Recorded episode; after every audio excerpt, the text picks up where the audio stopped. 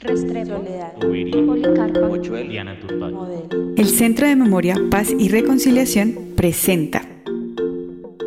En Barrios con Memorias te contaremos cómo, a través de los movimientos sociales, resistencias, ideas y acciones colectivas producto de luchas comunes por la defensa de los derechos, se han venido construyendo territorios e identidades en nuestra ciudad. Estas son las voces que hacen memorias y tejen sociedad.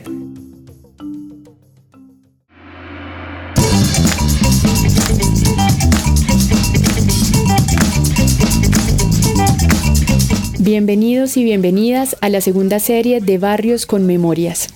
Este es el primer programa de tres donde contaremos con la participación de integrantes de la plataforma Social USME. Esta serie reconstruye la memoria del barrio Santa Marta, permitiéndonos comprender el desarrollo y crecimiento de nuestra ciudad, por supuesto, atravesado por las luchas sociales y múltiples procesos organizativos que han defendido sus derechos, en especial a la vivienda digna y al trabajo. El barrio Santa Marta es testimonio del contexto político y social que las y los colombianos hemos tenido que vivir a causa del conflicto. Y allí tenemos un ejemplo de la fuerza de la vida. Esta misión será a dos voces, haciendo un diálogo intergeneracional con Claudia Bu- Buitrago Bernal, que tiene 25 años, e Israel Ortiz Campos, que tiene 64. Tanto Claudia como Israel son habitantes del barrio y hacen parte de la plataforma social USME. Eh, agradecemos al Centro de Memoria, Paz y Reconciliación por la invitación eh, que nos hace, especialmente al programa de Barrios con Memoria. Y bienvenidos a la memoria del barrio Santa Marta. Espero que les guste y para que la tengan en cuenta para la historia. ¿Nos puede contar cuál era el contexto del país y de la ciudad cuando llegaron los primeros habitantes a lo que hoy conocemos como el barrio Santa Marta en la localidad de Usme? El barrio Santa Marta nace a finales de la década de los 60 y principios de los años 70 eh, al sur de la ciudad de Bogotá, eh, producto de la densificación y crecimiento desenfrenado que venía atravesando la ciudad.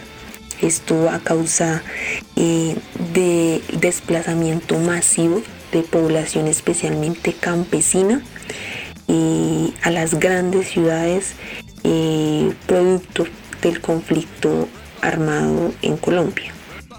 Eh, ya Colombia venía atravesando en su primera mitad del siglo XX por lo que conocemos como la época de la violencia, cuando los partidos tradicionales, el conservador y el liberal, se enfrentaban. Entonces ya eh, iniciando la segunda mitad del siglo XX, eh, se crea lo que conocemos como el Frente Nacional, una propuesta, un pacto entre estos dos partidos políticos para frenar los hechos de violencia. Sin embargo, lo que hace es que la violencia se intensifica en el país.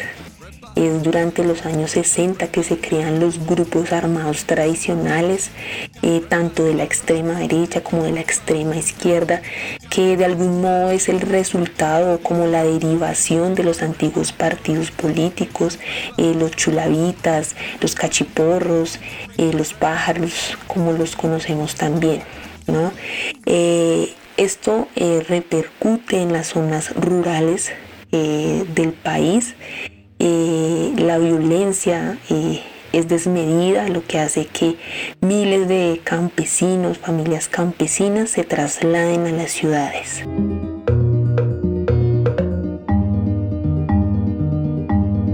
En Bogotá van a llegar eh, población, especialmente de los departamentos de Boyacá, Cundinamarca, Tolima, Santander, entre otros, ¿no?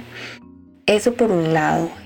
También económicamente el país estaba creciendo eh, a nivel de importaciones. El café eh, se vuelve producto nacional y también eh, dentro del ámbito de, de la industria manufacturera.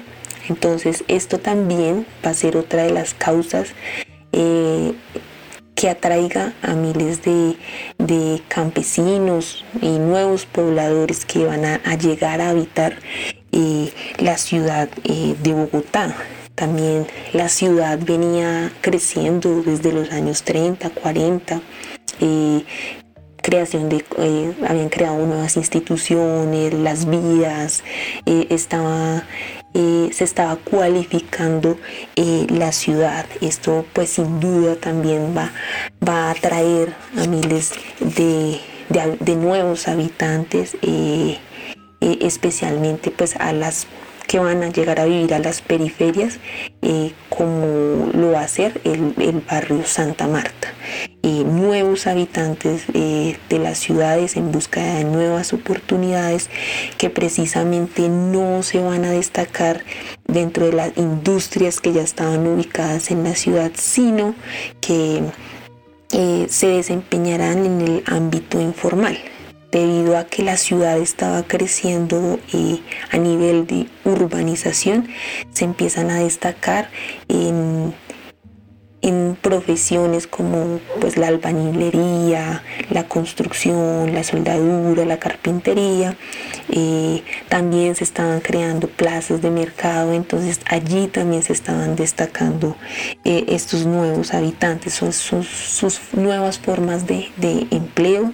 También decir que, que USME eh, es una población urbano-rural actualmente, que en ese momento también era netamente rural, entonces por eso eh, atrae a población también campesina eh, por su producción agrícola. Todavía se producía eh, papa, arveja, nuevos, bueno, otros productos del campo.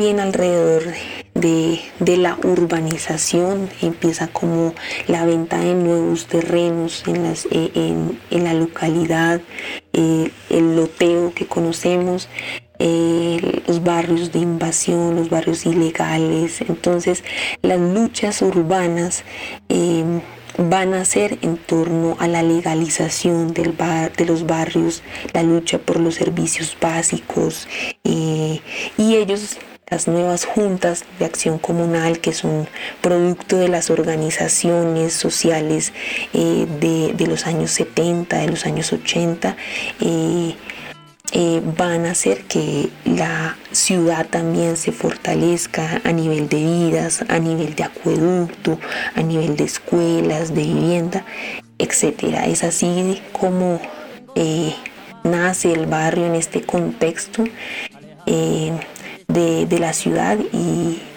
del país. ¿Cuáles fueron las condiciones que permitieron o generaron el asentamiento de las personas en el barrio? Se generó fue porque aquí primero era una ladrillera, ¿sí? Era una ladrillera que se llamaba Santa Marta. Era una ladrillera. Y el dueño era José Ignacio Luis Arazo, ¿sí? Entonces, ¿qué pasó? Cuando ya Luis Ignacio Lizarazo no pudo más mm, sacar, no, no le dio más resultado la ladrillera, acabó la ladrillera y echó a tapar, a tapar todos los hornos y toda esa vaina. Y también había una caolinera, de sacaba caolín, sí, en las partes de abajo.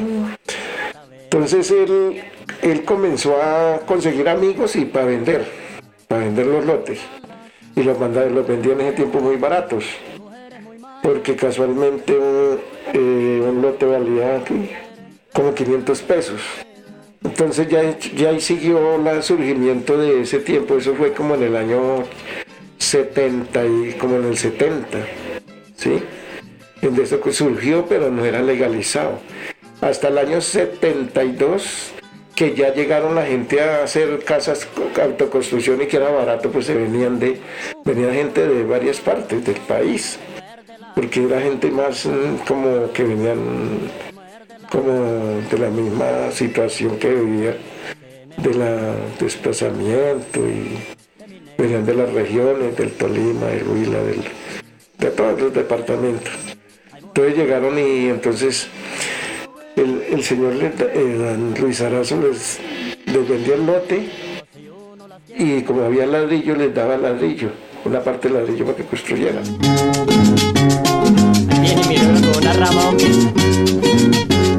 Pero lo único que esto no tenía eran servicios. No tenía agua ni, luz, había la, la, que llegaba para, para eran los hornos.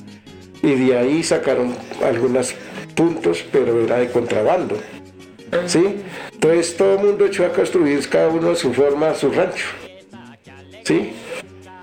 Y él hizo las manzanas, por eso fue que hay unas manzanas que son grandes, que los lotes quedaron de 18 por 7, otros quedaron más, ¿sí? Porque todo el mundo, pues ya. Entonces, ¿qué pasa? Que llega el tiempo de, el, casi en el, como en el 81, muere el señor, en 81, 82 muere don Luis, don José Luis Arazo. Entonces quedaron unos, unos vivos, acaban de vender los lotes, pero entonces ahí fue donde no, hubo, hubo, problemas porque no, no alcanzaron a, escriturar, ¿sí? hacer la escritura. Casualmente vemos unos varios que no tenemos escritura. Sí, eso no, lo otro no lo que tomaron las tierras.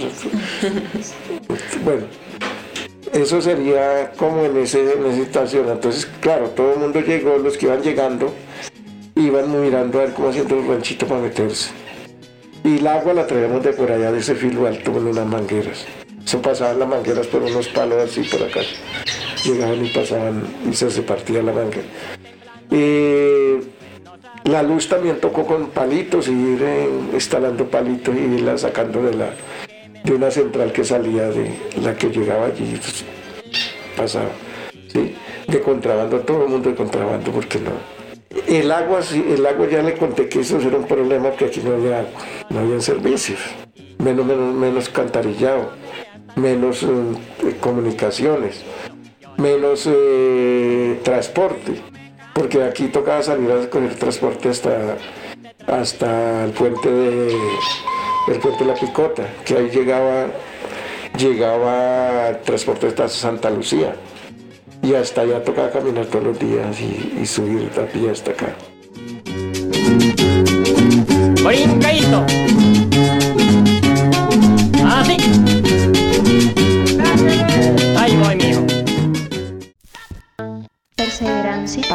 El Amparo, Santa Lucía, Galán, Chico, Candelaria. Barrios con memorias.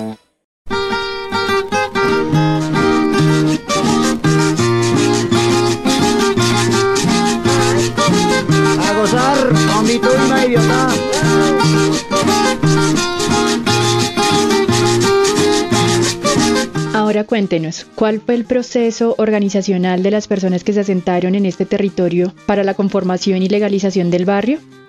Pues eh, ya usted sabe que la politiquería viene desde hace muchos tiempos y llegaron los sectores eh, liberales, conservadores, comunistas, porque había sectores mm, del Partido Comunista en ese tiempo.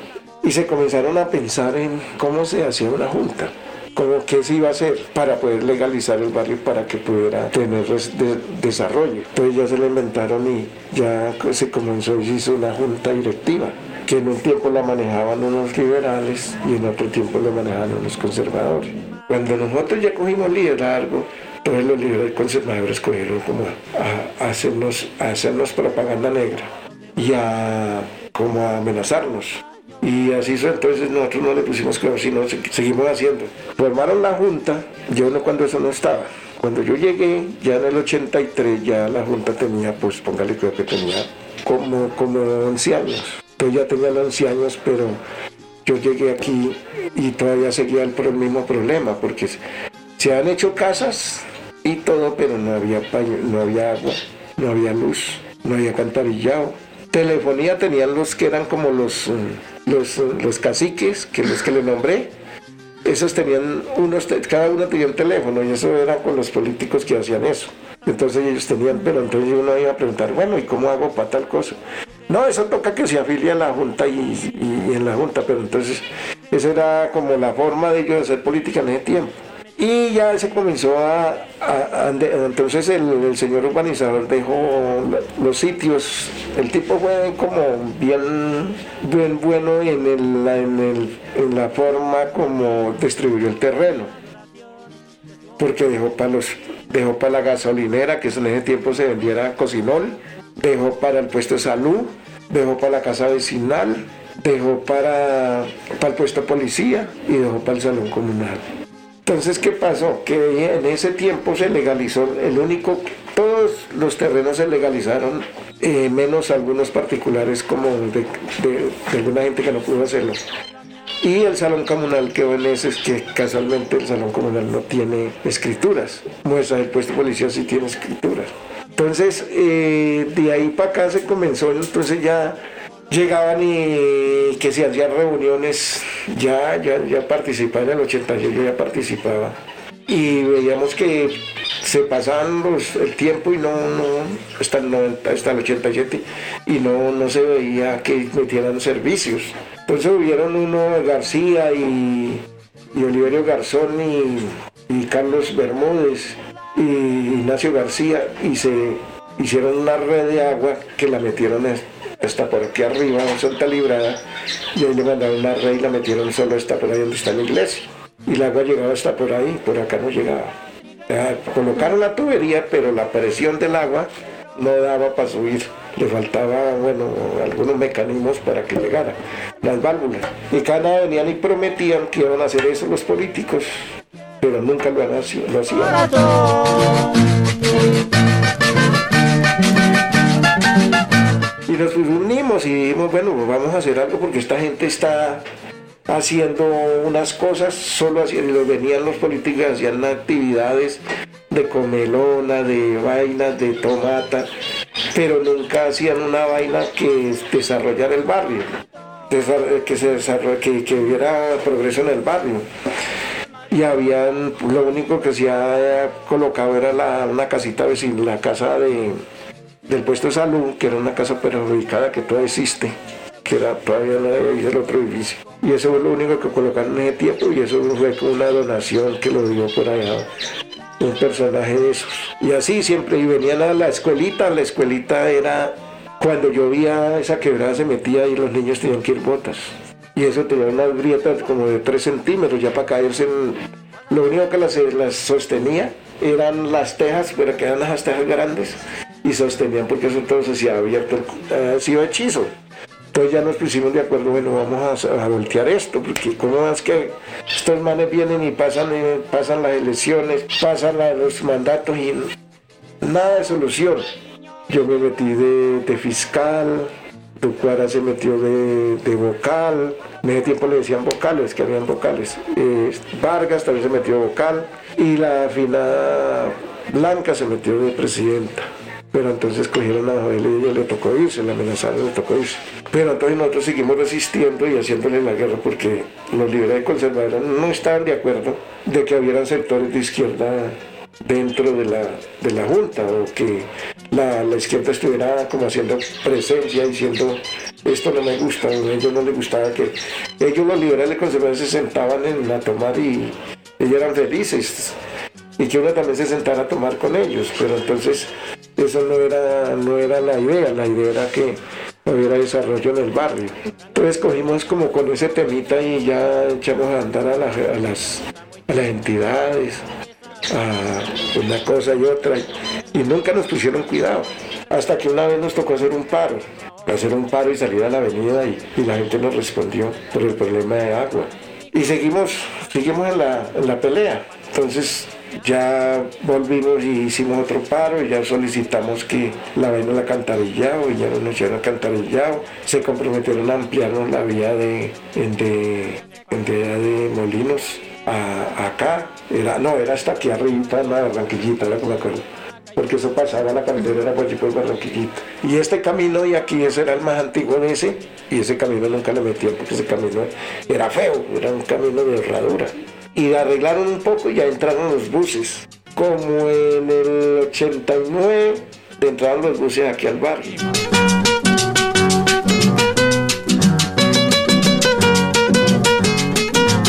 Y eso fueron luchas luchas, todo fueron las luchas, porque cuando los otros señores que estaban ya eran de edad, ellos se dan cuenta de que las cosas también era, había que pelearlas de esa forma, no era pidiéndole por ahí limón a, a, otros. Entonces ya ellos echaron como a, abrirse, ¿sí? Ya dijeron que nosotros nos hemos metido, que la, que la izquierda, que los guerrilleros, que yo no sé qué tal. Yo le decía, mano, si esa es la clase de gente que dicen que son guerrilleros, que vienen a hacer trabajo con la comunidad, pues que ojalá vieran hartos de esos, porque... Pero entonces la gente tenía, tenían ese, ese concepto, los conceptos imaginarios que lo enseñan los mismos medios de comunicación. ¿Cuál es la importancia de reconstruir la memoria sobre este proceso barrial y cómo este aporta a la construcción de ciudad? podría hacer una invitación a que se conecten con los siguientes dos programas y conozcamos más sobre el barrio Santa Marta y la localidad de Usme? Reconstruir la historia y la memoria del barrio Santa Marta eh, nos invita a reconocer eh, que esas luchas que protagonizaron nuestros viejos eh, durante los años 70, 80 y 90 ayudaron también a la construcción de ciudad y, no solo del barrio en particular. saber que el centro de salud, que las vías, que el colegio no son producto de la voluntad política, sino que representa eh, las luchas de hombres y mujeres en torno a la construcción de una vida, de una vida digna en los barrios populares de Bogotá. Eh, también eh, nos invita como jóvenes, invita a las nuevas generaciones a participar en las juntas, nos invita a conocer esas historias, nos invita a, valorar y reflexionar en torno a esos ejercicios políticos que podemos llegar a hacer desde nuestros barrios. Eh, con ello podemos llegar también a, soñar una ciudad diferente. Ya los viejos que, que ya pasaron, lucharon por una vida digna para las nuevas generaciones y que ahora es nuestro turno eh, para construir una ciudad para nuestros hijos, eh, para los niños y niñas que hoy habitan los barrios populares de Bogotá. Y hacemos la invitación a, las personas que quieran conocer el barrio, que con mucho gusto los atendemos y que echemos un recorrido al barrio para que se den cuenta eh, lo que, que, hemos avanzado y lo que no hemos avanzado. Porque hay cosas que no hemos avanzado como, como lo del, salón comunal, que nunca, pues no tienen, no puede hacer, no se le puede hacer inversión. Tenemos eh, el problema también todavía de vías, que no tenemos ni una sola, casi una sola vía para salir a Bogotá.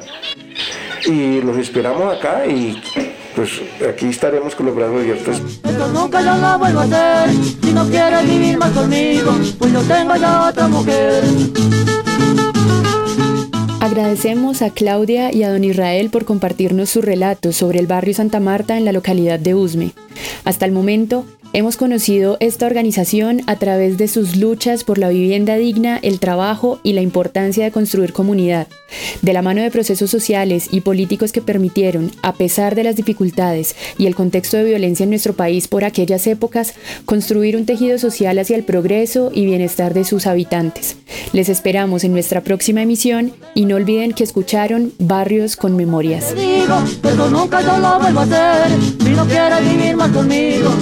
Tengo ya otra mujer.